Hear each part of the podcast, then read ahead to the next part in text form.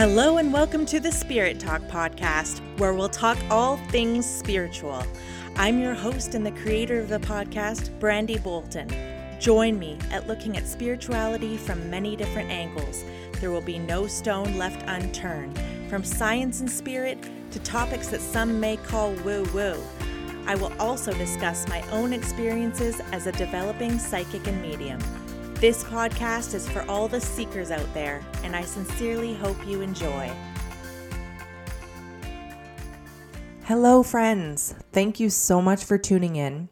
I mean that with the bottom of my heart. Uh, this podcast has been a long time coming, and now that I'm doing it, it just it feels great, and I really do appreciate you listening. Um, I hope you're enjoying it. So, today I have a little bit of a mediumship story for you. I'm going to tell you about an experience I had when I did a reading for someone and talk a little bit about the philosophy around it. If you're anything like me, you wonder what it's like on the other side heaven, home, the afterlife. There's many names for it. For me, whether or not this place exists isn't the question. In my heart, I have a knowing. Our soul, the essence of who we are, it moves out of our body and onto somewhere else after we pass. But where does the soul go? That is something I've given a lot of thought to, and really around that, the questions are endless. A while back, I was blessed to get a sneak peek, just a small glimpse, into the world beyond us. For days following the experience, I could not stop thinking about it. I was incredibly grateful to have had the experience, and a little while after, I was talking to the universe, as I do, and I thought to ask, what do I need to know about this experience? Spirit made me aware that I need to share this because it'll help people. The specific word Spirit brought to me was comfort. It will comfort people with loved ones on the other side who dealt with a lot of pain in their lives. People on the other side who didn't get to do much healing while here in life on the earth plane. So I wrote down this experience that I'm about to tell you as best I could. I am glad I did because often um, things that come through in readings, they're difficult to recall later on, well, with much detail anyway. It's a whole thing. It has to do with how the mind is being very passive during a reading, but that's another topic. Now, considering that I'm talking about a departed soul, I do so carefully and with utmost respect.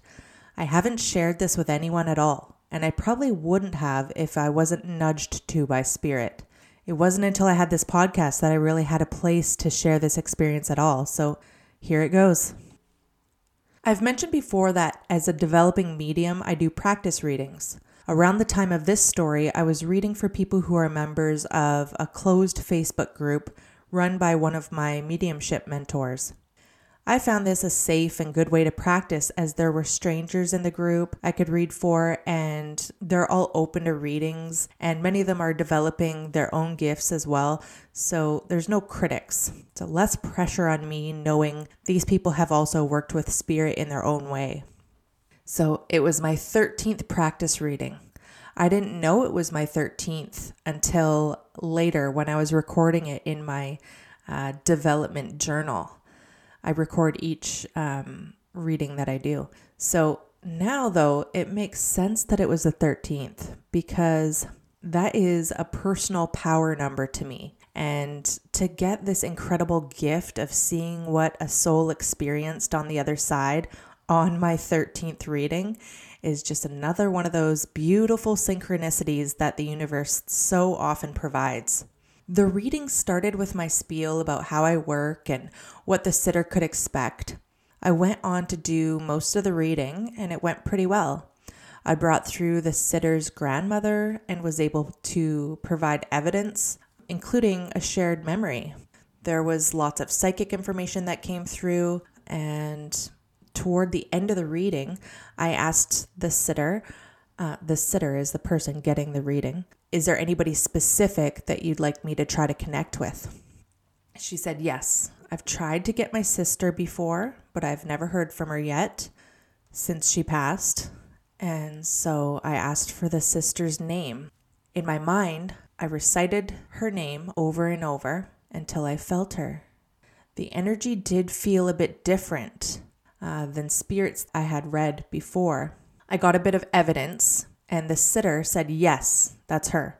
The evidence was details from her life, a bit about her family, the age she was when she passed away, and uh, the fact that the end of her life was quite tumultuous and chaotic. How I was getting the information from this soul was slow but steady. The energy did feel a bit different. Until then, when I tuned into a spirit energy, they were right there, like literally in the room. And this was different. It started to make more sense as the spirit communicated with me that she's in a healing place and that she has been getting healed on the other side. She indicated that she will surely come through more even than ever expected when she's ready, but for now, this will do. This was all coming through claircognizantly. Then I was suddenly transported. I went somewhere else. I wasn't in my body anymore, in my camping trailer where I often do my readings. I was where the spirit was. She was showing me this place. As I looked around, she made me aware that this is a place on the other side where some souls go. This was for people who lived particularly difficult lives. They had unresolved pain and trauma that they were still linked to. She made me aware that she didn't fulfill her soul contract to her own satisfaction in the life as my sitter's sister. And she could have been born into a human life right away in order to complete what she had set out to learn for her own soul. Or she could go to this place. She chose the place. In a nutshell, I can describe the place that this soul chose to go or at least the part that I saw, was a healing room. Though room isn't really the word. It was a small white dome, pretty much just big enough for one person, though it's not really a person, but you get what I'm saying. In the middle of the dome was a platform like table for her to lay down. She wasn't in her body per se, it was her energy body the form, if you could call it that, of how her individual soul looked at the time. To me, it looked like light with a blue tinge to it. Okay, so the whole dome was one piece the curved ceiling, the floor, the table thing that she was laying on, um, and no door, just a little sealed room. There were no corners or edges, no seams where one side of something joined another, just one continuation of material that was like a soft white. It appeared like adobe clay, but hard. It was smooth, no joints or seams at all. Toward the top of the dome, there was small glass windows, and there were seven of them. They were each a different color. Now, thinking back, I would say these were colors of the rainbow, but I didn't specifically note that at the time as it happened so quickly. Of course, rainbow colors are chakra colors, and I get shivers as I say this, which I can take as confirmation that they very likely were those colors. In the dome, sound reverberated. This sound permeated everything. It was very soft yet intense. The soul who is doing the healing here made me aware that I can't experience the sound as she does. As she saw me look around, she said out loud, light and sound therapy. I became aware that there was movement outside. I couldn't see anything through the windows except colored light pouring through. A thought passed through my mind, though unseen helpers. The thing that stands out about this experience for me the most, and what I truly will never forget, is the incredible love, the feeling of love. As soon as I was there, I just felt it wash over me. And I know that this is part of the healing that the Spirit receives. Gosh, I could cry right now thinking about it. It's very difficult to describe in words.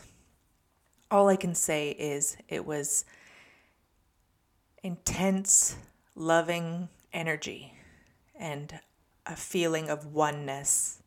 Everything you would kind of expect for a place that heals a soul, I guess. And just as quickly as I went to this place, I was out. Poof. Honestly, it was a little bit jarring, as if a button had been pushed and I was zapped back into my body. Now, for the sitter, this was her sister's way of letting her know that she's okay. She hasn't forgotten about her. She's she's still there. She still exists. She's receiving powerful healing that we don't fully understand. And this healing place, it might actually exist on the other side as I saw it. It could be in another dimension for all we know. But I'm also willing to accept that it could be just what I was allowed to see, what in my human experience I was able to absorb, to understand. And that's okay. Either way, for me, it was very real and it was like as if I had an out of body experience during the reading. I think about the choice that was given to the soul often, and it's incredibly fascinating to me that her soul was offered another life so quickly after her passing. I had heard of concepts like this before, though I'm not even sure where, and it never really resonated with me. I preferred to believe that souls were given time between lives. Not that time as we know it even really exists in the spirit world. And though the spirit made me aware that she could have jumped right back into a new human life, I don't think that's super common. But nobody really knows, do they? Either way, this concept of completing what the soul set out to learn is important. Souls come to earth to learn, which is why some mystics refer to it as Earth School. I love that term, and I use it. We are all part of source energy, and our souls are interconnected and are seeking growth and expansion. Before we come into a human life, and I firmly believe most of us have lived many already, we create a guideline of what we'd like our soul to get deeper learning on. A soul contract, since this soul didn't feel as if she was done with what she set out to learn in her life, she continued her learning and healing experience on the other side. She didn't mess up. It's not like that. Everything happens in divine timing, and where she happened to complete the cycle she was in was in a safe, loving presence of her spirit team. By now, she could be in another life with a new soul contract. Who knows? What I'm so grateful for is that ultimately the ripple effect of her choosing to stay and be healed on the other side trickled over to me. For me, the witnessing a glimpse of heaven was so powerful. I have at times struggled, as so many do, with self worth, and development of spiritual gifts such as mediumship has not been easy. It requires surrender. And that word surrender to me has been scary as hell. Mediumship requires a person to have no guard, and that for me is quite difficult. But being in awe of something as precious as this healing space is the biggest inspiration I've had so far since deciding to develop my spiritual gifts, and I'm really lucky that it happened. I only got to experience this place because I surrendered. Not only did I get this awesome glimpse, I got a lesson myself and another little push to continue on this development path. Who knows? Maybe the soul I was reading knew that there was something in this for her sister, for me, and that this would be shared. I know in my heart someone out there listening will find solace in this episode.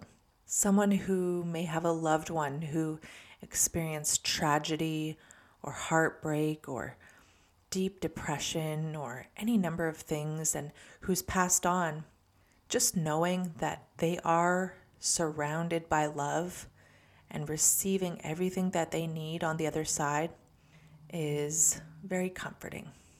And for that, I'm grateful to be able to share this story. I felt called to pull a card for everyone relating to this episode. Um, as I shuffled the cards, I simply asked for a card for anybody who resonates with this message. What do they need to know? So the card is uh, from Ask an Angel Oracle by by Tony Carmine Salerno. Just a sec while I find it. Okay, the card is called Time. And the message is very long. I will post it on my Instagram under uh, the podcast highlight. But what I do want to share with you is the angel associated with the card.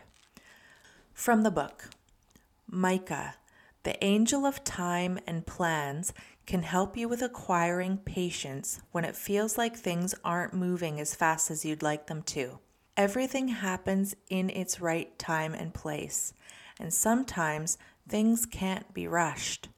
You can also call upon Micah to help you with your divine plan and show you what moves to make next. I'd say that does relate to the story that I just told. Everything happens in its right time, and some things can't be rushed. Yes, yeah, so uh, with the sitter who wanted to make a connection with her sister, this happened in the right time. The soul who departed on, like I said, she didn't mess up. She's just experiencing more of her lessons and learning and healing on the other side. And you can certainly determine what that angel message means to you, given what you're going through right now or what you're feeling. So, friends, that is it for this episode. If you enjoy the podcast, please subscribe and share. If you're an Apple user, you could leave a five star review, which helps with metrics, or so I'm told. Uh, creating this podcast has been incredible, and I really do appreciate any support. You can find me on Instagram and Facebook at Spirit Talk 13. Thanks, friends. Until we meet again.